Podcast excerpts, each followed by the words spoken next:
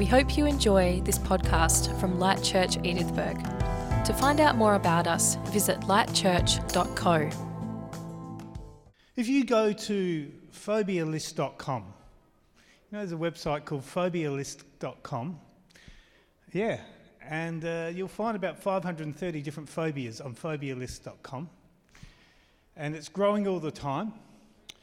Um, peladophobia, fear of bald people. Aerophobia, fear of drafts. Not giraffes, drafts.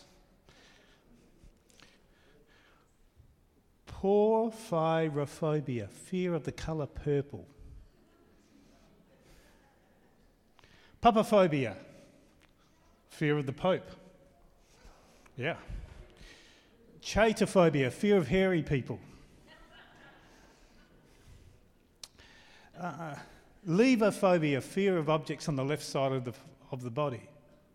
Dextrophobia, fear of objects on the right side of the body. Or, there's some strange ones. Aurophobia, fear of the northern lights. Callirophobia, fear of obscure meanings. Thalassophobia, fear of being seated. Here's a good one Odontophobia, odontophobia, fear of teeth. There's a fear of religious ceremonies. Obviously, none of you got that. T- teleophobia. And my favourite I found was one called phobophobia fear of being afraid. And that's a growing list, and it's sort of, I think it's representative of what's happening in our society.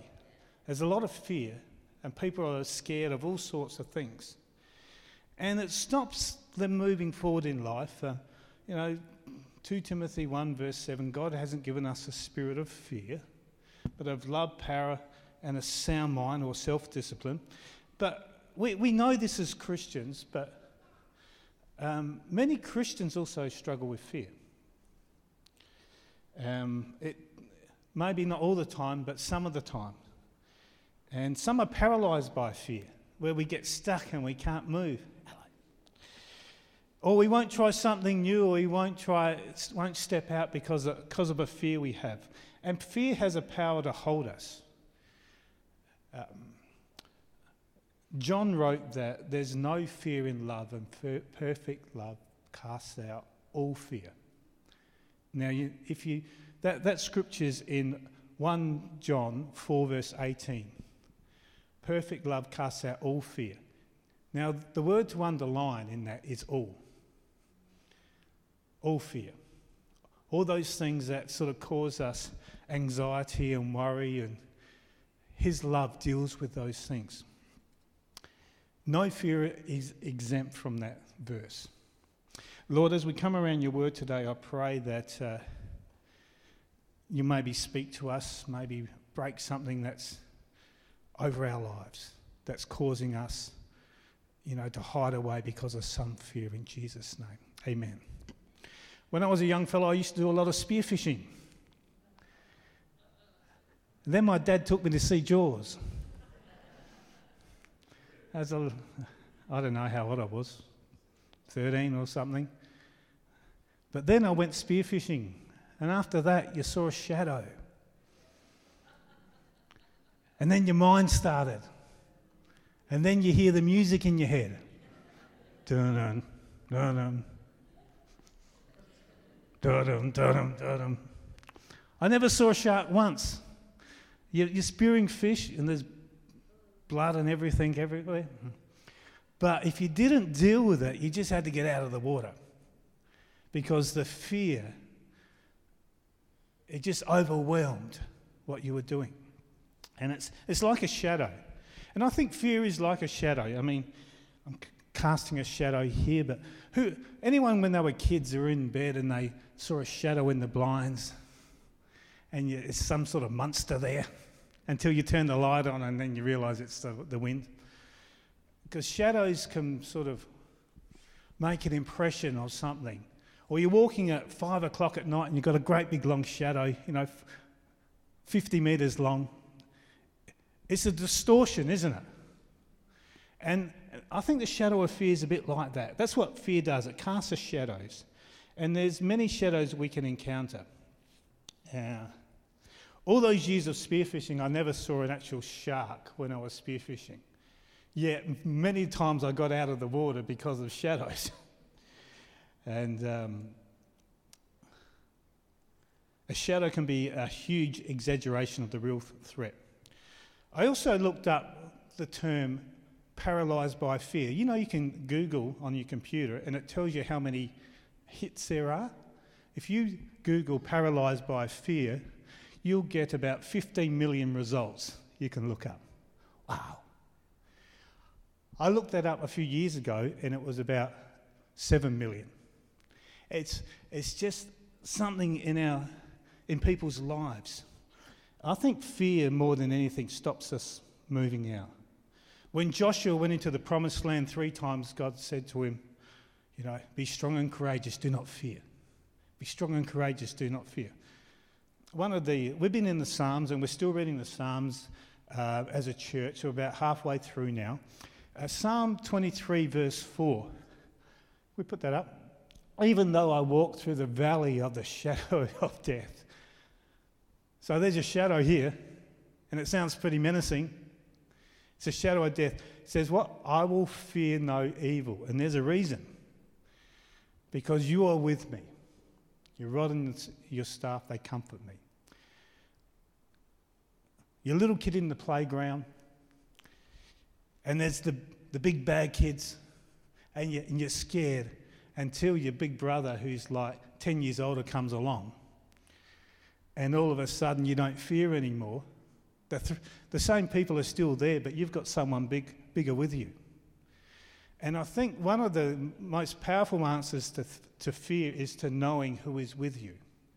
And even though I walk through the valley of the dark shadow or the valley of the shadow of death, I will not fear because who is with me. And um, I think a big answer to dealing with fear is another shadow. And we're going to look at a, a Psalm, Psalm 91. Some of you might know this psalm when we look at it. Can we put that up? Those who live in the shelter of the Most High will find rest under the shadow of the Almighty. There's another shadow here. It's not the shadow of fear, it's the shadow of the Almighty. So in Psalms, we had the shadow of the valley of death. And here we got the shadow of the Almighty, two different shadows. And what does it say in Psalm 23? Even though I walk through the shadow. And this one says, those who live under the shadow of the Most High. So one we're supposed to walk through, and one we're supposed to live under. We're supposed to walk through the dark shadows, and we're supposed to live under the shadow of the Most High. The problem is we get it the wrong way around. We live sometimes under the shadow of fear, and we just visit occasionally the shadow of the Most High. Those who live under the shelter of the Most High will find rest under His shadow.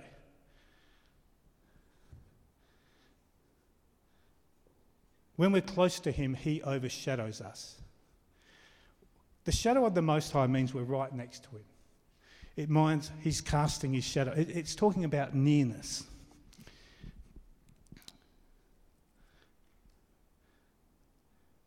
in these first two verses of this psalm is four different names for God. I don't know if you noticed that. Those who live under the shadow of the Most High, there's one. Or find rest under the shadow of the Almighty, there's another one. I will declare, declare of the Lord, there's another one. He alone is my refuge, my place of safety. He is my God, there's another one. Four different names for God just in these two verses. And it's worth just having a look at those names to see what they mean. The Most High in verse 1 is have you ever heard the, the term Elyon? You might have if you've sort of studied your Bible. It's one of the names of God, and it means Most High, which means whatever is big in your life, He's higher. You might have something that's high overshadowing you, He's bigger, the Most High. It means the Supreme One. It means the holiest one. It means the Lord of the heavens and the earth.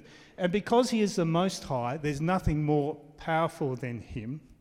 There's nothing that surprises him. There's nothing that's too hard for him.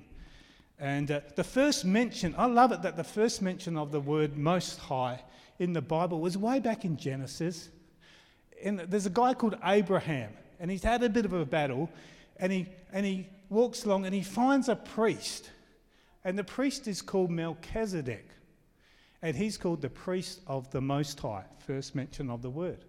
And usually with a priest, you brought an offering for, for the priest. But not in this case. When Abraham, wearied from battle, finds Melchizedek, the priest of the Most High, the priest offers him bread and wine to restore him. I think that's a powerful picture. Jesus is called the priest after the order of Melchizedek, this guy. It's the same thing when we come to him. He's not only higher than all things, but he refreshes us. He restores us. He offers us, us something while we're, we're in that space, while, we're, while we need uh, refreshing. The secret place of the Most High is not just a place of being close to God, it's a place where we can receive from God. And we're going to have communion a little bit later on, and I pray that you'll do that. The secret place of the Most High. They're talking, when they wrote this, they were talking about the tabernacle or the temple of God, that place where God's presence was. And it's a place for us, a place of living connection with God where we can speak to Him daily. And when, when we know that God is bigger than everything, helps us deal with fear and anxiety. Because you know, well, that thing's pretty big in my life, but, but God is bigger. And uh, it goes on to say, Those who live in the shelter of the Most High will find rest under the shadow of the Almighty. Here's another name. Now, some of you might have heard the term El Shaddai. Anyone ever heard that term?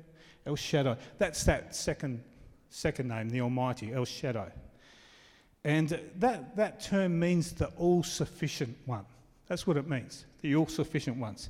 So we had this all powerful, all knowing, but this is talking about the God who has everything you need. Whatever your situation needs, he's got, a, he's got the answer for it. And um, he promises to be our shield, our shelter, everything we need. And I'd encourage you to draw near to God. James 4, verse 8 tells us to draw near to God and He will draw near to us. Sometimes we pray prayers like this Come, Lord Jesus. And He says, I've already done that. Now I want you to draw near to me. I've made a way. Uh, Hebrews 4, verse 16 says, Let us boldly come to the throne of our most gracious God, because there we'll find help to, help to meet our need, the all sufficient one we have an invitation to come.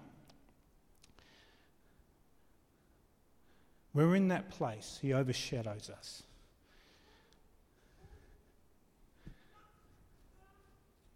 The writer changes.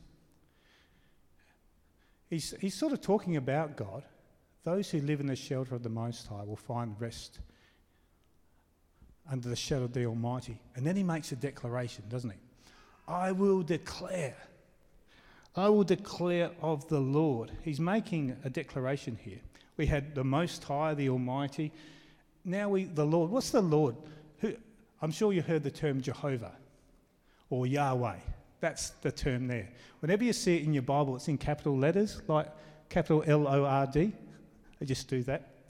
The, that name was so holy that the Jewish writers wouldn't pronounce it, they won't speak it. When they write it, they only write it with the vowels. They won't write it fully because they consider it so holy, this name, Yahweh. And uh, it was the covenant name of God. It was um, revealed to Israel. And it talks about God being a covenant keeping God. And I'm glad that God keeps his covenant when perhaps I don't. How about you? He is faithful when we're, you know, when it's Wednesday. Not Sunday, when it's Wednesday. And he keeps his covenant promises based on his goodness and his character, not my goodness or my character or my performance. Aren't you glad about that? This is this covenant keeping God where God says, I'm going to be your God and you're going to be my people. And you know, we can have confidence that we qualify for every covenant promise in the Bible because He's a covenant keeping God. So we're in the presence of the Most High. He's overshadowing us, the Almighty who has everything we need. Then we've got this covenant keeping God, Jehovah, who's more than a provider. I will say of the Lord, what does it say? I will say of the Lord, He is my God. Hmm, there's another term, three different names. It's the word Elion. Elohim. Guess where that starts? Genesis 1, verse 1, in the beginning, God. That's that word. So that's the God who creates something out of nothing. That's the God who doesn't need any raw materials. That's the God who says, Let there be light, and there was light, and then later he makes the sun. You know, he doesn't need raw materials. It's the, it's, it's the God of the heavens and the earth who, who protects us, who cares for us. His word is creative. This is my God. You know, often in the Old Testament, they would write, This is the God, the God of Abraham, Isaac, and Jacob. But this, this guy's got a, a bit of a revelation. He's not just their God, he's my God. So he's not just the God of Kerry or the, the God of Nathan or the God of Gabby or the God of Di or the God of Rob. He's my God. It's, it's personal and I can call upon him. He's, he's not just the God of Light Church, the God of Darren, the God who's sort of over there. My God. Those who live in the shadow of the Most High will find rest under the shadow of the Almighty. This I will declare about the Lord. He alone is my refuge, my place of safety. He is my God, and I trust him. As you read this psalm, it starts just talking about stuff. It's a declaration. And I'm going to just read the, the psalm through for you now. He will rescue you from every trap and protect you from every disease. He will cover you with his feathers. He will shelter you under his wings. By the way, when you read those sort of verses, that doesn't mean God's a chook, all right? It's typology. Let's understand that. But it's that picture in our minds. His faithful promises are your armour and protection. Do, do not be afraid of the terrors of night, nor the arrows that fly by day. Do not dread the diseases that stalk in the darkness, nor the disaster that strikes at midday. Though a thousand might fall at your right, at your side, though 10,000 are dying around you, these evils won't touch you. Just open your eyes and see how the wicked are punished. If you make the Lord your refuge, if you make the Most High your shelter, no evil will conquer you, no plague will come near your home, for he has ordered his angels to protect you wherever you go. They will hold you up with their hands, and you won't even be hurt. Your, your foot, uh, you won't even hurt your foot on a stone. You will trample upon lions and cobras. Okay, who's going to have a shot at that today? You will crush fierce lions and servants under your feet. That's again another picture. Okay, it doesn't mean go out play with snakes. It means those things that seem powerful and menacing are going to be under your feet. And then something changes. If you've got a Bible and you open your Bible to this and you start read verse 14, well, Judy, have you got your Bible there?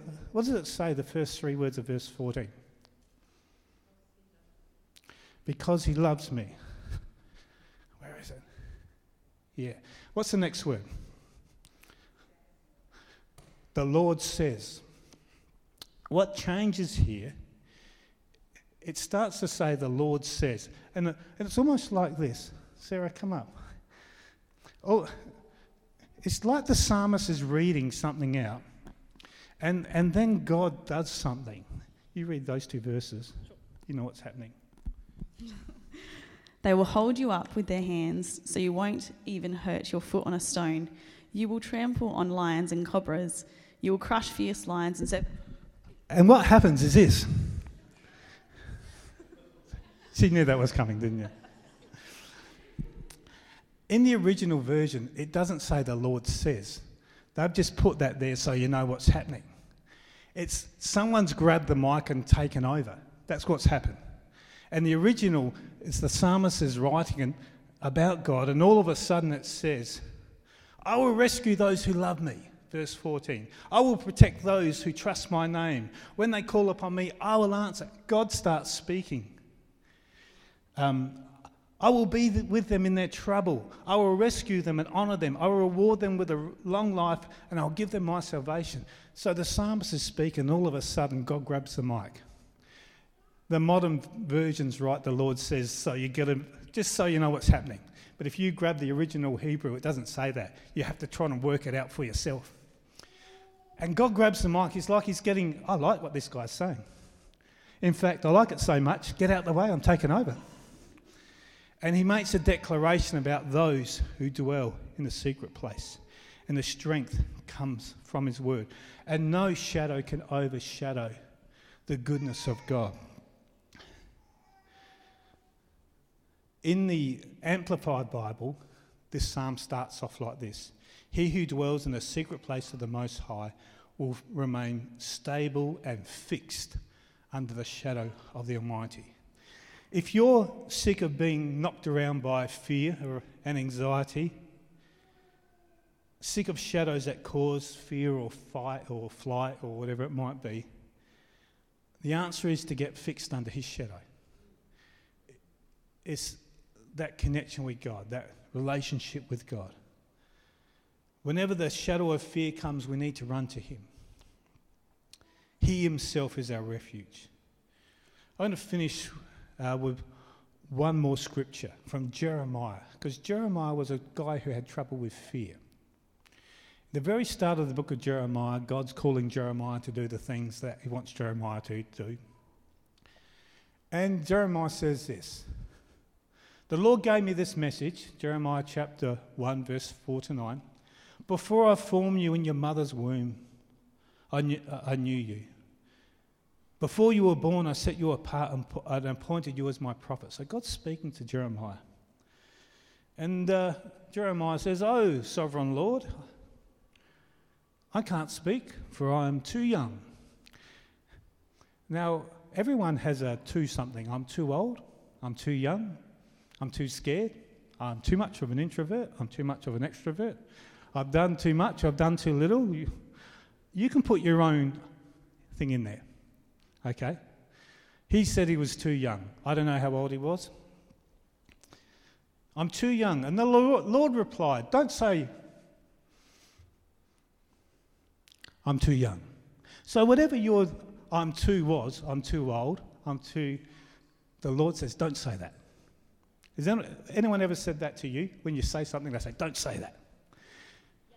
Okay. Okay, whatever your excuse is, don't say that. That's what he's, God is saying. Don't say that I'm too young, for you will go wherever I send you and say whatever I tell you to. And then he says, tackles the real problem. The real problem wasn't that he was too young, the real problem was verse 8 and don't be afraid of the people. That's the problem. He just had fear. For I will be with you, I will protect you. I, the Lord, have spoken. You see, um, Jeremiah's response to God was, I'm too whatever, I'm too young. And God heard Jeremiah's words and looked past his words to the real problem and it was fear. And, uh, and I think Jeremiah's fear could probably sum up most of people's fear fear of people. What will they think? What will they say? Will I be accepted? Will God back me up when I step out in this fear of failure? And God gives uh, three promises in verse 8 and verse 9. We put them up again, please, Andrew, verse 8 and 9, if we, if we can. I will be with you. You don't have to fear, for I will be with you. The, the promise of his presence. And then there's the promise of his protection. I will protect you. His presence, his protection, and also his provision. I'll, I'll put the words in your mouth. So we got God's promise I'm with you, I'm going to protect you, and I'm going to provide everything you need. And if you're dealing with fear with something, that's God's word to you. I'm with you. I've got your back. And I'm going to give you what you need as you step out.